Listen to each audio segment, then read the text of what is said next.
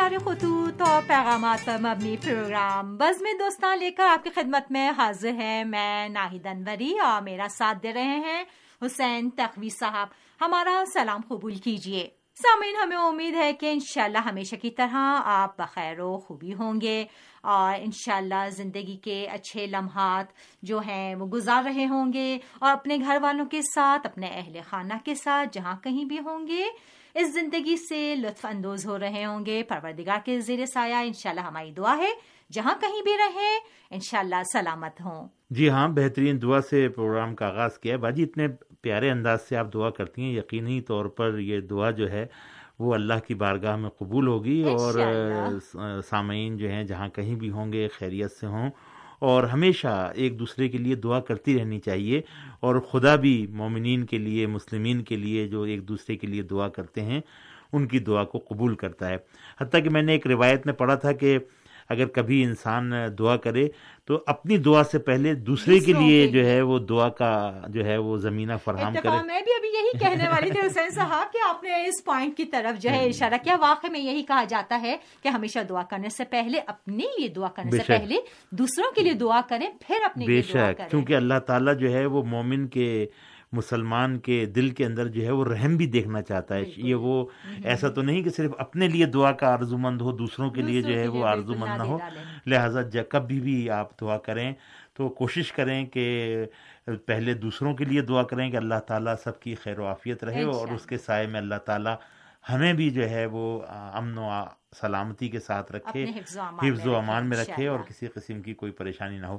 بہرحال صحت و سلامتی ایک بہت بڑی نعمت ہے اور اس کے لیے ہمیں ہمیشہ جو ہے اللہ کی بارگاہ میں دعا گو ہونا چاہیے اور ساتھ ہی ساتھ کوشش کریں کہ جو صورتحال چل رہی ہے اس میں بہت احتیاط سے رہیں اور سماجی فاصلے کی رعایت کریں۔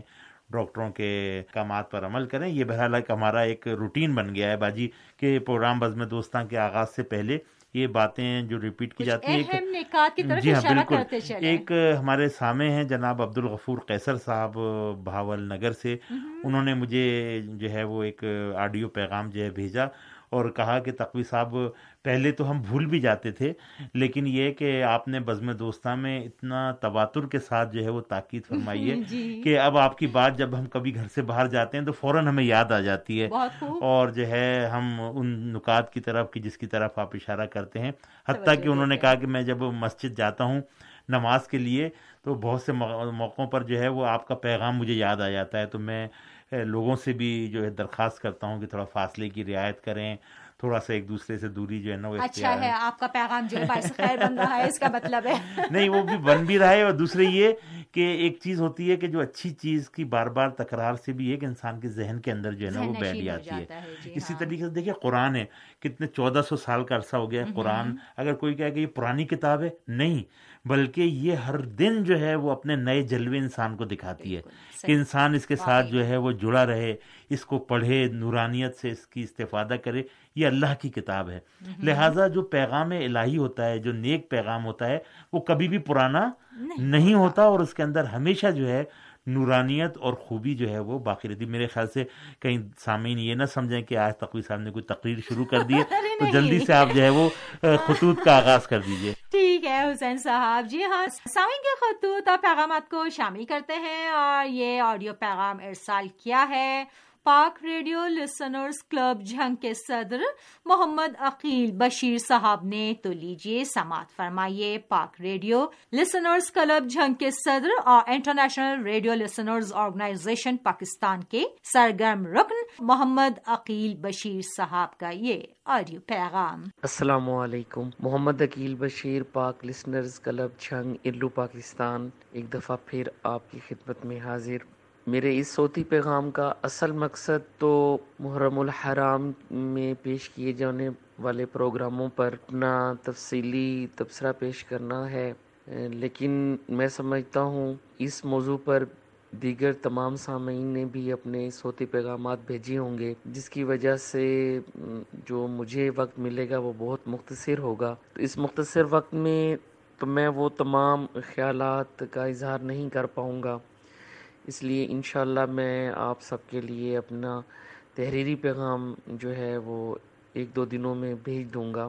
یہاں میں یہ عرض کروں گا کہ محرم الحرام کے موقع پر ریڈیو تہران نے مسلم امہ کی بھرپور نمائندگی کی اور ایسے پروگرام پیش کیے جو امام علی مقام کی بارگاہ میں شرف قبولیت انہوں نے حاصل کیا ہوگا۔ خصوصاً میں یہاں ذکر کرنا چاہوں گا پروگرام صبح امید کا اور ذبح عظیم کا۔ ان پروگراموں میں مسلم امہ کو فلسفہ شہادت جو سمجھایا گیا، مختلف علماء کرام نے، جس میں اہل سنت اور اہل تشیع کے علماء کرام تھے۔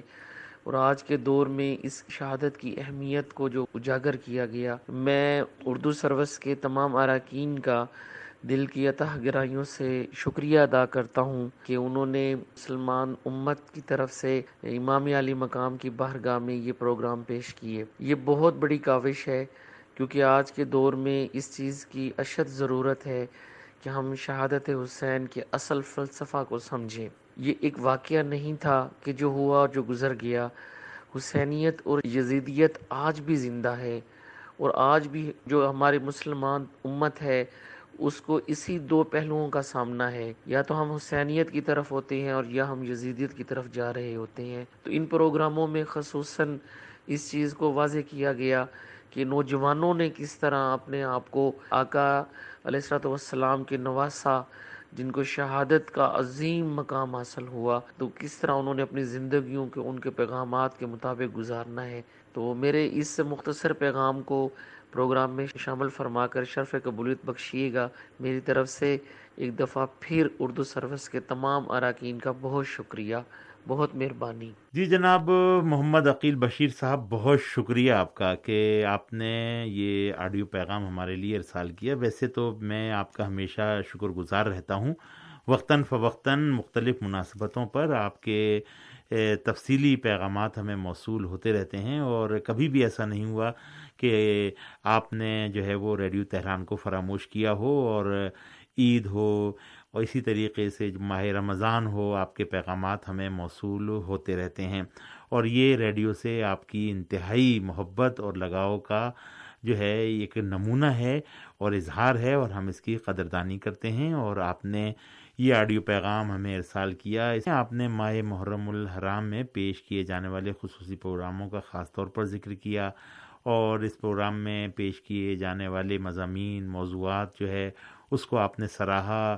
اسی طریقے سے جو ماہ محرم میں ہماری نشریات تھی، اس حوالے سے آپ نے اپنی رائے کا اظہار کیا اور ریڈیو تہران کے پروگراموں کے حوالے سے بھرپور حمایت جو ہے، اس کو آپ نے مد نظر رکھا۔ بہت شکریہ آپ کا کہ آپ نے یہ آڈیو پیغام ہمیں ارسال کیا۔ بہرحال میں اس سے زیادہ کیا تشریح کروں؟ آپ کا جو ہر ہر جملہ تھا، وہ ہمارے لیے قابل قدر ہے اور سامعین نے بھی یقیناً سنا ہے اور امید کرتے ہیں کہ محبتوں کا یہ سلسلہ جاری و ساری رہے گا۔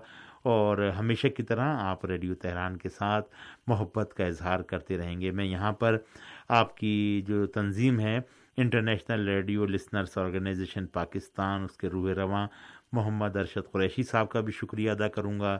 جناب مہر عبدالستار سلفی صاحب کا بھی اور دیگر عہدیداران اور سرگرم کارکنوں کا بھی شکریہ ادا کروں گا کہ وہ ریڈیو کے حوالے سے ماشاء اللہ پورے سال بھر جو ہے وہ سرگرمیاں انجام دیتے ہیں اور دنیا بھر میں ریڈیو کی آواز کو پہنچانے کے حوالے سے ان کی کاوشیں قابل قدر ہیں اور پاک لسنرس ریڈیو کلب جو ہے وہ بھی فعال ہے جھنگ میں اور آپ اس کے روح رواں ہیں۔ ہم اس کے بھی عہدیداران اور ممبران کا شکریہ ادا کرتے ہیں۔ امید ہے کہ یہ محبتوں کا سلسلہ جاری و ساری رہے گا۔ جی با جی جی انشاءاللہ۔ جی ہاں حسین صاحب یہاں پر ایک خط ہمیں بھیجوایا ہے۔ علی نواز شاہ ہیں ٹھٹا سندھ پاکستان سے۔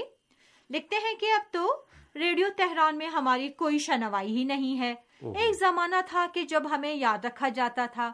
اب آپ کے ساتھ دیگر دوستوں کی قربت ہو گئی ہے۔ تو پرانے احباب کو آپ نے فراموش کر دیا ہے۔ خدا نہ کرے، انشاءاللہ کہ کبھی بھی ایسا نہ ہو۔ جی۔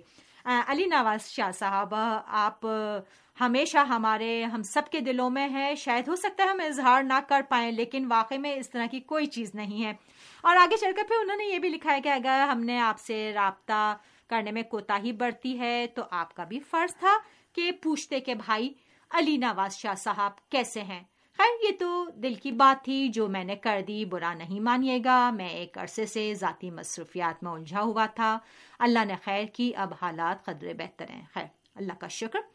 ریڈیو تہران کی نشیات اس عرصے میں سنتا رہا ہوں۔ ہمیشہ کی طرح ریڈیو تہران نے اپنا معیار برقرار رکھا ہے، جو اب ریڈیو سننے والوں کی بھی ضرورت بن چکا ہے۔ میرے کہنے کا مقصد ہے کہ اب ہم بھی اس معیار کے علاوہ کسی تبدیلی کے خواہاں نہیں ہیں۔ بزم دوستہ میں دوستوں کی باتیں سنتا رہتا ہوں۔ بہت اچھا لگتا ہے۔ احساس ہوتا ہے کہ ریڈیو ماضی نہیں بلکہ مستقبل ہے۔